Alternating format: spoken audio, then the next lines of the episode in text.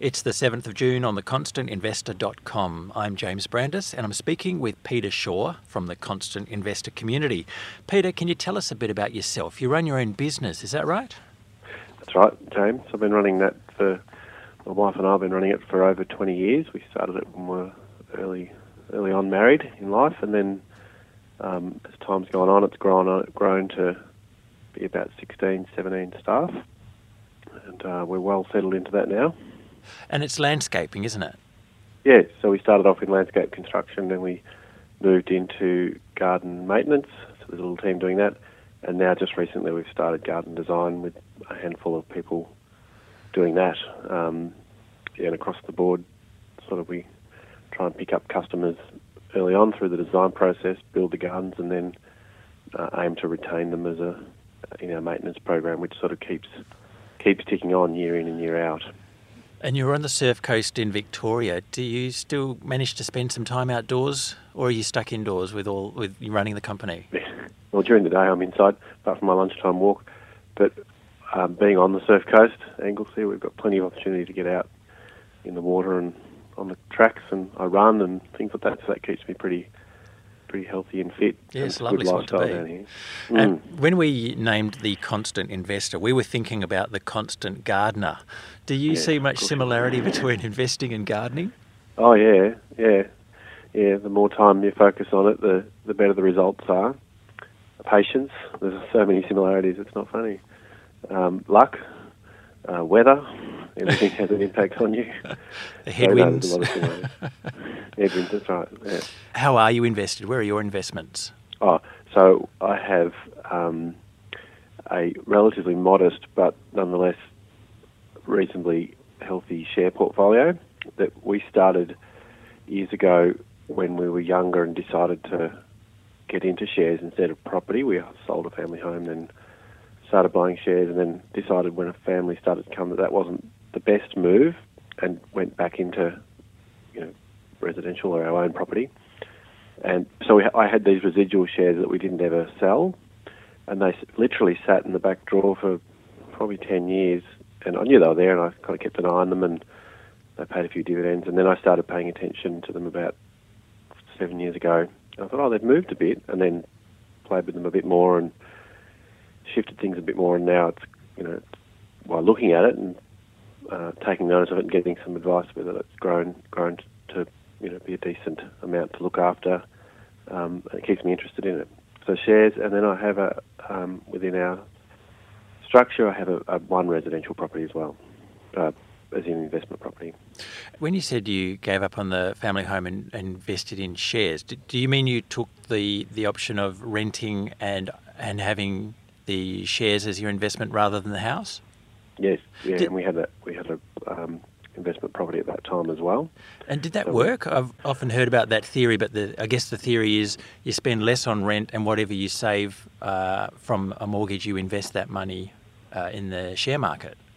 Yeah, I think in theory it would work, but we were at the wrong stage. We were in our early twenties, and we hadn't really thought that much about it. It was a bit of a whim, and we needed to get out of the house we were in because we were, had outgrown that from a storage business, early days business point of view, where we had things in sheds, so we were sort of forced to move. So I, I don't, for a family, I didn't, don't think it's a great idea with the rent. Now that you know, 20 years has passed, and with rental demand so high, and you know, the quality of rentals where we are is limited to sometimes beach shacks that are really cold in winter and hot in summer, or you're paying you know, equal to what a mortgage would be for something pretty decent.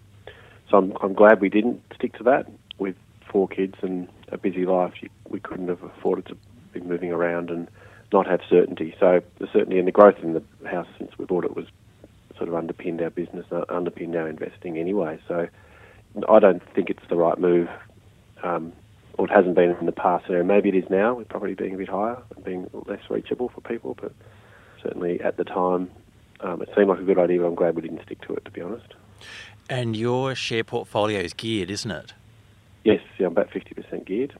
Now, Alan Kohler and James Kirby were talking about geared investing in the Money Cafe recently. Uh, and almost nobody does it. That was what they surmised. I mean, everybody's negatively geared on property, but not mm. on investments. What's the benefit for you? uh, just being able to have better leverage. Like I watch it, and I'm careful what I put it into. Um, I, again, I'm self-taught, so I'm learning as I go, and um, I haven't made any mistakes in this area yet. Um, not that I'm planning on it, so I haven't sort of had any of those big losses you can hear about that get magnified because of the gearing. But it has helped me move up, and I've been able to see how, particularly when you buy something that's reasonably solid, like one of the banks or um, you know maybe BHP or something, that it gives you more leverage. So the you know the more you buy, the greater the leverage is.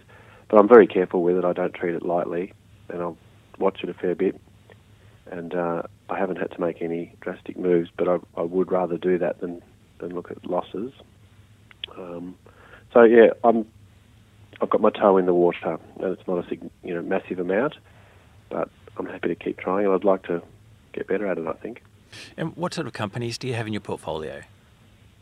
So I've got I've got um, a company called APA, which is Australian Pipeline um, Group or something like that.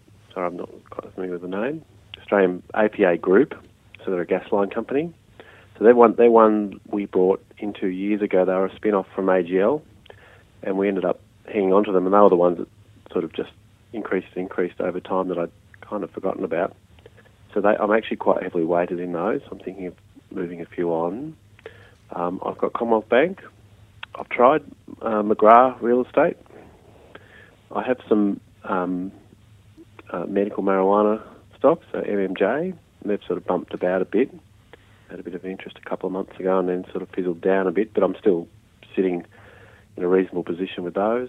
I've got Medibank Private, so the Medibank and uh, Commonwealth and APA are sort of my underpinning ones. Um, and I've tried Skydive the Beach, so that's just sort of sitting. I've only recently got into that. And one that hasn't done so well is Santos. I'm sort of sitting on a bit of a loss with that, but I'm happy to sit that out and see what happens over the next year or so with that one. It sounds like you're getting some good tips from the constant investor. Yes, there's a few. There's Skydive Beach, and um, yep, no, I listened with interest. I probably wish I had have got some um, Xero a couple of, oh, about a month ago. They oh yeah, down to sixteen dollars, and we use Xero, and I like Xero, and I have happened to have run into a few of the people that run the company in a, you know, on a run that I did. I met met one of the guys that was sort of fairly high up, and oh, I'm really interested in that, and we use it, and I like it, and it's got the potential. So, but anyway, we might still do that. Yeah, it was interesting. Uh, Alan's interview with um, yes. with Xero last week, where they were saying that at its peak, uh, accounting software really only uh, t- just touched the market. There was not massive market penetration. So, on top of replacing the accounting software that exists, they've got this huge mm. market to to reach out to. It, it feels like it, it's got the potential to grow a lot the user base. So, and I enjoyed that interview, and I actually happened not so long ago listened to the previous one, not when it first came out, but sometime later. So the the gap between the two interviews wasn't long for me, so I could sort of remember some of the questions that Alan asked in the first one, and then follow up questions and how they had reached some of their targets. So I'm interested in that. I've got teenage children that have um, got jobs, so I'm encouraging them. One's had some shares for a while and has done okay, and one has recently reluctantly handed over um, a couple of thousand dollars to me to make a decision. So I feel pretty frightened by that. Actually, I think, oh. but then again, I'll, I'll only do what I. Yeah, he doesn't want to lose it, so it's probably going to be a guaranteed result for him. He'll either get his two thousand back, or he'll get, and I'll keep what whatever I brought for him if it hasn't matured well for him when he's ready, which is sort of five or six years. Um, or he'll do quite well. So he hasn't got anything to lose, I don't think. Yeah, you got on him. That sounds like a great way to start. It does. Now, yeah. you, you, say your weaknesses are being self taught and time poor. So, how did you mm. teach yourself? Actually, one of the questions you asked last week to the, the community member was how did he first start um, being interested in investing? And I knew straight away, I went straight back to when I was a kid travelling in the car on a Saturday morning and listening to Bruce Bond on 774 or 3LO or whatever it was at the time. And I think that's when I first started becoming interested when I was really, really young.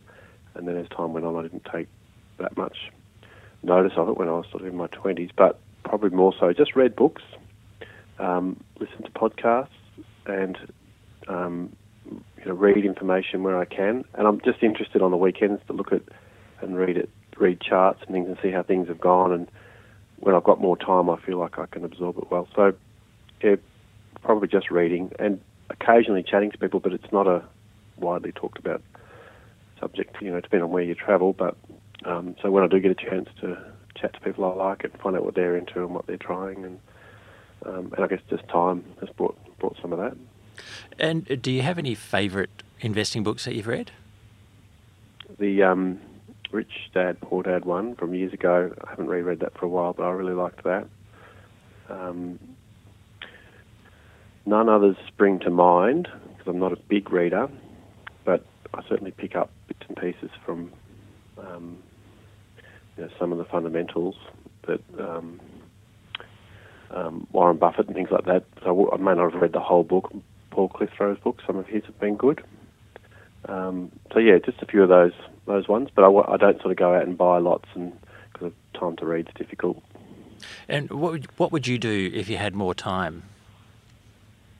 Um, I would probably start trading and looking for thing, opportunities where I can get in at a lower price and get out at a higher price. So look for those short-term um, opportunities where something might drop down because of some bad news, but you just know it's going to come back again in time, or you hope it's going to come back again in time, or you use the the wisdom you've got.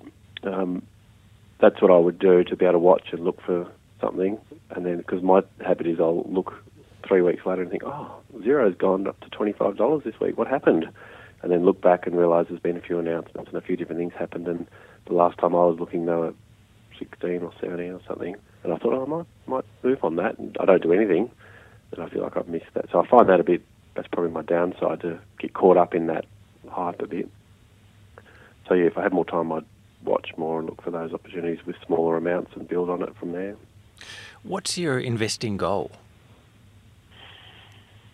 To, just to really create, you know, I'm not focused totally on money. There's lots of other things in life, but I really want to try and create something outside of my everyday business because, you know, that can come and go, and I may not do that forever.